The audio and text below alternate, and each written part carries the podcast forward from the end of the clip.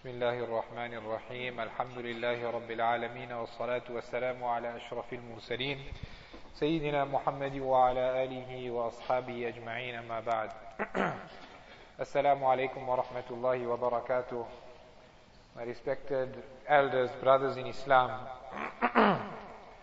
Allah subhanahu wa ta'ala in the Quran He narrates to us something which describes to us the very nature of the Quran. and he says لَقَدْ كَانَ فِي قَصَصِهِمْ عِبْرَةٌ لِأُولِي الْأَلْبَابِ That in the stories that Allah subhanahu wa ta'ala is narrating to us in the Quran, there is a lesson for those people who have understanding.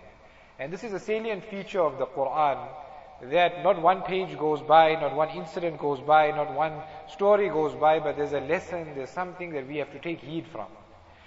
And one of the unique surahs of the Quran, Surah Yusuf, which is unique because it tells the story of Yusuf alayhi salam from beginning to end without diverting into other discussions as is the normal methodology of Allah subhanahu wa ta'ala in the Quran. In this story of Surah Yusuf we find the same pattern being repeated that every story there there's a great lesson for us. So if we hone in onto one part of the story, Yusuf alayhi salam enters prison.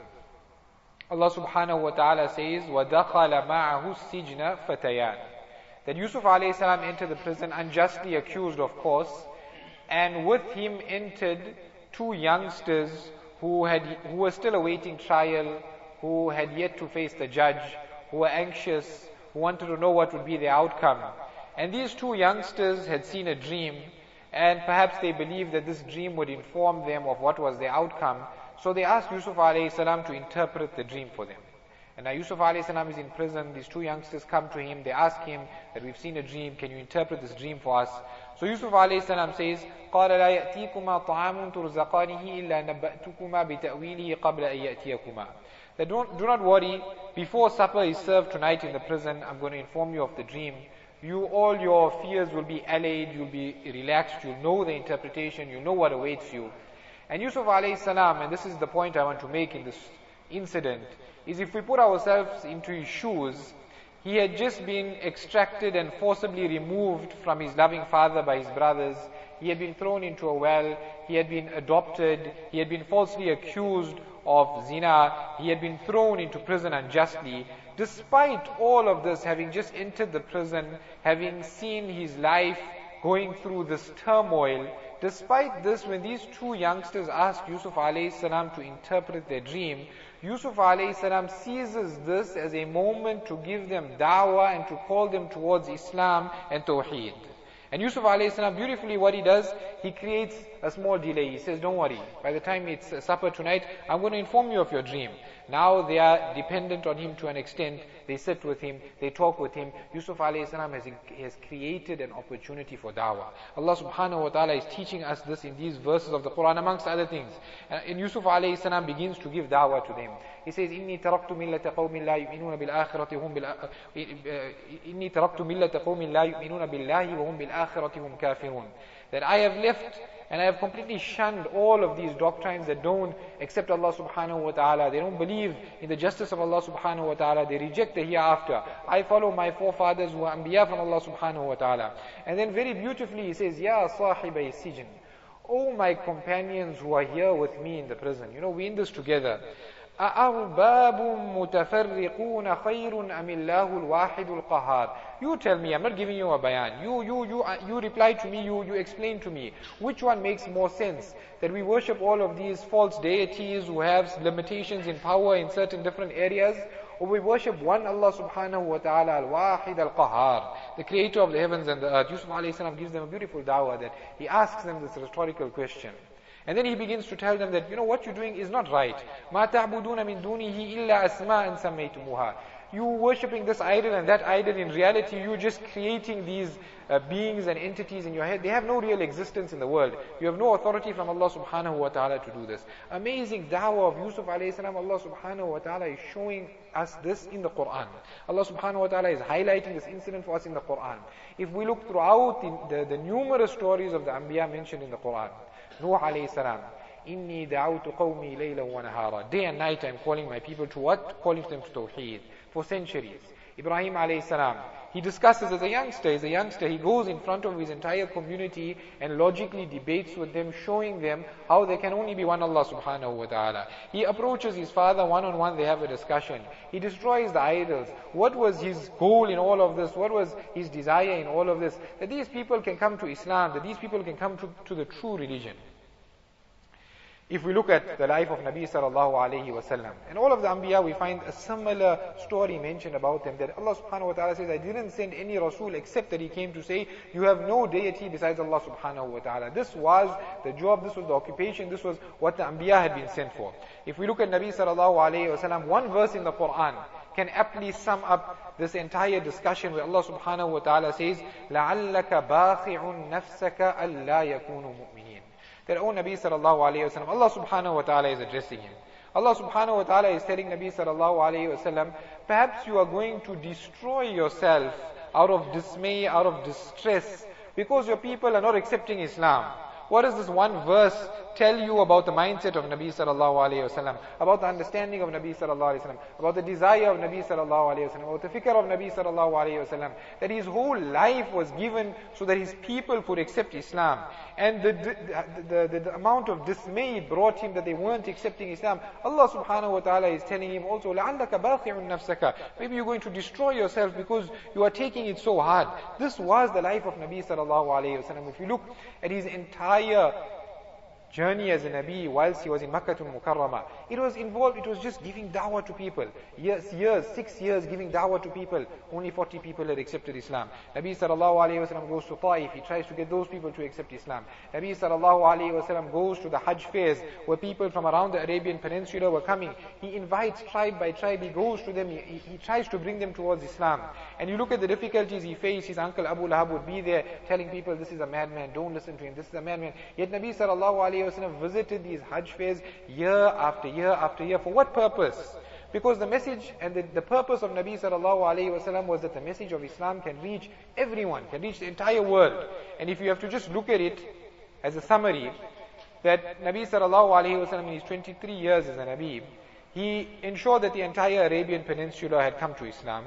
And he ensured as well that the Roman Empire, the Persian Empire, the people living in Egypt, the people living in Bahrain, most of the known world, at a time when there was no social media, at a time where if you wanted to communicate a message, you had to physically deliver the message, most of the known world had received the message of Islam at the very least in 23 years.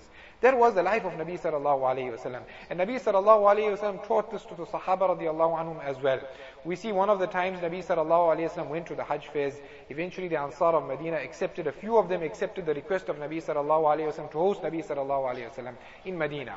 And a year before Nabi sallallahu alayhi wasallam actually makes the hijrah to Medina Munawwara, Nabi sallallahu alayhi wasallam sends Mus'ab bin Umair.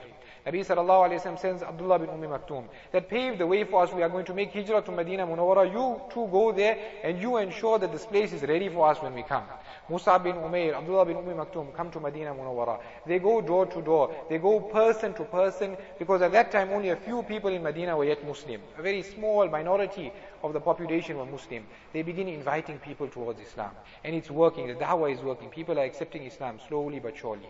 The leaders of Medina Munawwara, Sa'ad bin, uh, Sa'ad bin Mu'adh and Usayd bin Hudayr, they see the people inclining towards Islam. And these were people who were going to become great Sahaba in the future. But at this time, they were still not yet Muslims. They observe Mus'ab bin Umair in Medina Munawwara giving da'wah to the Muslims. They see giving da'wah to their people. They see the people accepting Islam. And Sa'ad bin Mu'adh, he is angered by this. And he tells his cousin Usayd bin go to Mus'ab bin Umair and tell him that please leave our people alone. We, we, we're ready to be hospitable to him. We're ready to host him here. But he can't be, you know, deviating our people. So he sends his cousin, Usayd bin Hudayr, a very physically imposing man. He sends him to, uh, to Mus'ab bin Umayr to give him this message. Usayd bin Hudayr comes there. He tells Mus'ab bin Umayr that please leave this town or stop your dawah, one of the two. Mus'ab bin Umayr tells him, see, you know what, if you want me to leave this town, I'll leave this town, no problem. I'll go back. But just give me, I'm just putting into my own words, five or ten minutes, just hear what I have to say. If you, if you're happy with what I have to say, then, then so be it. And if you're not happy, I'll go. Look, in the, look at the confidence he had in his ability to give the dawah of Islam. The understanding that no person would hear the true message of Islam given from the Quran, given from the sayings of Nabi sallallahu alayhi wasallam. No, no person would truly be able to hear this and still be able to reject it. And Usayd bin Hudayr hears the dawah of Musab bin Umair, and immediately his mind is changed. And when he comes back to his cousin Sa'd bin Mu'adh, Sa'd bin Mu'adh feels that something is wrong with Usayd bin Hudayr. He, he doesn't look like the same person who went to Musab bin Umair. Sa'd bin Mu'adh himself goes and confronts him. The same thing happens to Sa'd bin Mu'adh. Sa'd bin Mu'adh accepts Islam and the entire Bani Abdul Ashal accept Islam on that day. By the time Nabi sallallahu alayhi wasallam now migrates to Medina Munawwara a year later, the majority of the people of Medina Munawwara were now Muslims. How did they become Muslims? The work of these two Sahaba who started it and the rest of the people that accepted Islam in their hands and understood that it's a duty, it's a responsibility. We have to pass on this message to Islam. Now when Nabi sallallahu alayhi comes to Medina Munawwara, people are thronging around him, people are ready to accept him, people are welcoming into their homes. These same people were not Muslim one year ago, but through the da'wah, through the understanding of the Sahaba radiallahu anhum who went there, these people had now accepted Islam. If we look in the fifth of Hijrah, Nabi sallallahu alayhi wasallam sends the great Sahabi Abdul Rahman bin Auf. He ties a turban for him. He sends him off to Doma to Jandal to the people of Banu Kalb. He gives him advice and he tells him that call these people towards Islam. Abdul Rahman bin Auf goes there to the Banu Kalb. He begins to dialogue with them. He begins to discuss with them. For three days he's presenting Islam to them. He's answering their questions. He's talking to them. He's explaining to them what Islam is. After three days, almost the entire tribe accepts Islam. Abdul Rahman bin Auf marries a woman, the leader, the, the, the daughter of the leader of that tribe and he comes. And this was how the Sahaba radiallahu anhum operated. That yes, there were military expeditions, but before this they gave dawah. They knew how to give dawah. They were trained in giving dawah. It's obvious from, and these are just true stories out of hundreds of stories of the Sahaba radiallahu anhum going out, giving dawah to people, people accepting Islam. There's a reason why by the time Nabi sallallahu alayhi wa had passed away, the entire Arabian Peninsula was Muslim. Yes, there were military expeditions, but there was also dawah side by side with it. If we look in the ninth year of Hijrah, Nabi sallallahu alayhi wasallam, the Christians from Najran come to visit Nabi sallallahu alayhi wasallam. He hosts them in Masjid al-Nabawi. He hosts them in Masjid al-Nabawi. He dialogues with them, he discusses with them, he debates with them. Using verses of the Quran, he explains to them why Christianity is false. And many of, not all of them accept Islam, but some of them do accept Islam. But look at the methodology, look at the understanding, look at how the Sahaba radiallahu anhum and Nabi sallallahu alayhi wasallam viewed their job and their responsibility as Muslims. It's to pass the message on. And if we look at the history of Islam from the time of Sahaba radiallahu anhum, we find that this understanding continued. People understood that to be a Muslim, part and parcel of being a Muslim is knowing that I have to pass on the message of Islam to anyone I meet who doesn't know about it. This is started from the Anbiya radiallahu anhu, uh, uh, sallallahu alayhi wasallam, continuing to the Sahaba radiallahu anhum, continuing to all the Muslims who came after that. We'll just take a few examples. Umar bin Abdul Aziz, he ruled the Umayyad dynasty from the year 99 to the year 101. In that time, the Umayyad dynasty was absolutely massive, but there were large chunks of the population that had not yet accepted Islam. Umar bin Abdul Aziz brings all expansion to a halt. He trains, he gets ulama trained to go out to the different areas in North Africa, the different areas in Iraq, to go out to these places and those people who were not yet Muslims living under Muslim rule, to convert them, to give them dawah, to teach them, to rehabilitate them. And these are now great Muslim nations today. How do they become those Muslim nations? Because of the dawah, because of the foresight, because of the understanding of Umar bin Abdul Aziz. Go forward a bit in time, perhaps the most iconic example of the power of dawah in Islamic history took place in one of the most devastating events in world history, and that was the Mongol invasion that took place in the 13th century of the Gregorian calendar, the 7th century of the Islamic calendar, when Genghis Khan started advancing the Mongols throughout the world, destroying empire after empire after empire. And before they had arisen, the Muslims were the dominant force in the world. The Muslims had many large empires at that time. But the Mongols crushed Muslim empire, starting from Mawara Nahar, Bukhara, Samarkand, and eventually they got to the capital of Islam at that time of the Muslim world, which was Baghdad. And the grandson of Genghis Khan at that time committed multiple atrocities. He ransacked the entire Baghdad. For three days and three nights, it was permissible, so to speak, to kill Muslims without any consequence arising from it. And Ibn al-Athir rahimahullah was a great historian who was contemporaneous to these events. He mentions that were it not for historical integrity, I would never have even penned down the events that occurred during this time. People describe literally the streets flowing with blood. And the Mongol invasion continued, took out the entire Asia, and eventually the Mamluk dynasty, a Muslim dynasty, stopped them in Egypt, in Palestine. And historians who write about this time in history, they say that at that time people felt that this was the end for Islam in Asia that there was no dynasty that still remained of any Muslim empire in Asia. The Mongols had taken over. The Mongols were favoring the Christians, they were favoring the Buddhists there, and they were really discriminating against the Muslims. But history tells the story that these same Mongols who eventually split into four different nations, four different empires, four different hordes, within a hundred years, more or less a hundred years, three or four, three out of these four hordes became Muslim empires. How did they become Muslim empires? Not because any Muslim nation came to conquer them, not because any scholar wrote a book to refute them.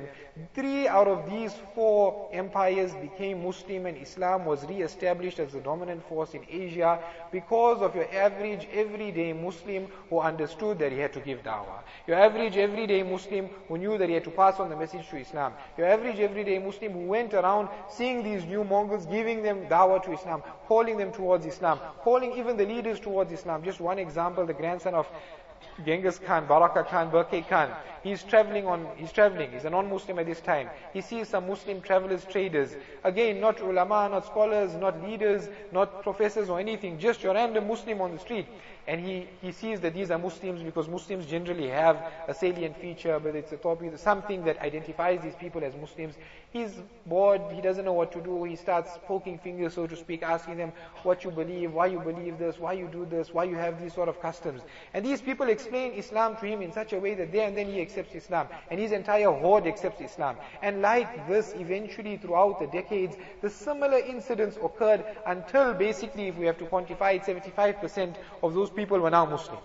And amazingly, it, at that time, when Abu Hassan Ali Nadwi writes that it wasn't the mujahideen that were the saviors of Islam, they were on many other occasions. It wasn't the scholars, it wasn't the fuqaha, it was the du'at amongst the Muslims, your average everyday Muslims, who salvaged, who saved Islam in Asia at that time with the help of Allah subhanahu wa ta'ala.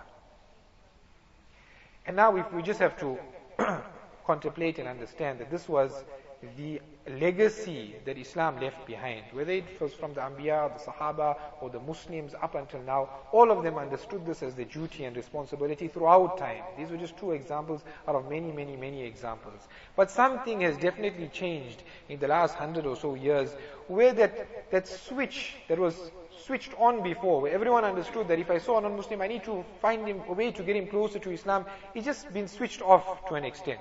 That we need to introspect that we're living here for uh, over 100 years in some places, or in some parts of South Africa, over 300 years. What effect have we had on the population of South Africa? Look at places like Nigeria, Malaysia. No Muslim army ever set foot there. Yet 53% Muslim population, 60 to 70% Muslim population. How did they do this? They did this because people who were Muslims, who were living in the land, understood their duty, they acted with akhlaq, they made sure they, they made it known that they were Muslims, and they called people to Islam. And if we read the history of these two countries, we'll see how it happened. And just how it happened there, it can happen here in South Africa as well. But the important thing that needs to happen before anything takes place is that switch that's put off at the moment. That switch that tells us that, you know, we need to make sure we give the message. We just need to switch it on. We just need to make sure it's switched on in our heads and it's switched on in the heads of every single person we meet around us. Just some practical things that we, as Muslims, we can do is number one, we need to understand again, you don't need to be an alim, you don't need to be a professor, you don't need to have all the answers. Every single one of us here at some point or the other, every week we're going to interact with people who don't know about Islam. And don't take it for granted that their boss is a Muslim, they're working with Muslim colleagues, they know what Islam is. They don't know what Islam is. They just see people dressing like this and they maybe have heard of something on the news. They don't truly know what Islam is. So don't take it for granted that a person you meet who has a Muslim colleague knows what Islam is. He doesn't know. You have to explain to him what Islam is. So understand, try and, you know, practice the way in which you can approach a person. Small, short dawah, call him to Tawheed, explain to him what's Islam, and experience will be your best teacher in this. You can try certain methodologies, certain will work, certain won't work. Number two, get literature. There's enough literature available in English, in Zulu, in all of the languages that we need, that even if we can't speak to the person, we can give him something. And many times we've seen, you gave someone, it's just a small pamphlet. He wasn't interested, but he took it home, he left it there. His brother came, his brother started reading, his brother became Islam, his brother accepted Islam. Multiple incidents like this. You maybe are not, we are not able to see the, the, the, the repercussions of what happens or the consequences. We give one thing, we make, we just make the small effort. Allah subhanahu wa ta'ala, if we have sincerity, we have ikhlas, we make that small effort. To us it seems like nothing happened. The person told us, go away, I don't want to listen to you. It'll have an effect. If we all do it, if all of the Muslims take us upon themselves, it'll have an effect. Thirdly, people who have businesses, maybe doctors, they have some, uh, you know, surgery, they have some, instead of just only displaying magazines, have a small bookshelf there where you have Islamic literature. The fourth thing we can do also is if we have staff, we have non-Muslim staff, maybe one day give them an hour break and tell them that I'm going to get someone to speak to you to explain what Islam is. Whoever wants to listen can listen, whoever wants to listen, doesn't want to listen, doesn't have to listen. But we have to do something. We have to, number one, you know, inform ourselves, equip ourselves. And if someone asks you a question that you don't know the answer to, it's not the end of the world. There's many, many ulama, you can simply tell them, I'm going to ask someone, I'll get back to you. But at least you start, you got the ball rolling, you started the process. So number one, we, we, we, we implement all of these things in our lives. And number two, and it's just as important, we speak to other Muslims and explain to other Muslims the importance of this. Because many people, for whatever reason, they don't realize the importance of this. They don't understand what a large impact it can have on our community as a whole. If we look at the ayat of Quran, multiple ayat of Quran explaining, exhorting us to do this, multiple ahadith of Nabi Sallallahu Alaihi Wasallam exhorting us to do this. But besides this, wouldn't, isn't it our goal that Islam spreads to every single person? Wouldn't the world in general just be a better place if more people accepted Islam, accepted Islamic values. So all of this goes a long way in consolidating our position as Muslim minorities in a non-Muslim majority country as well. So we ask Allah subhanahu wa ta'ala for tawfiq wa akhiru da'wana alhamdulillah rabbil alamin.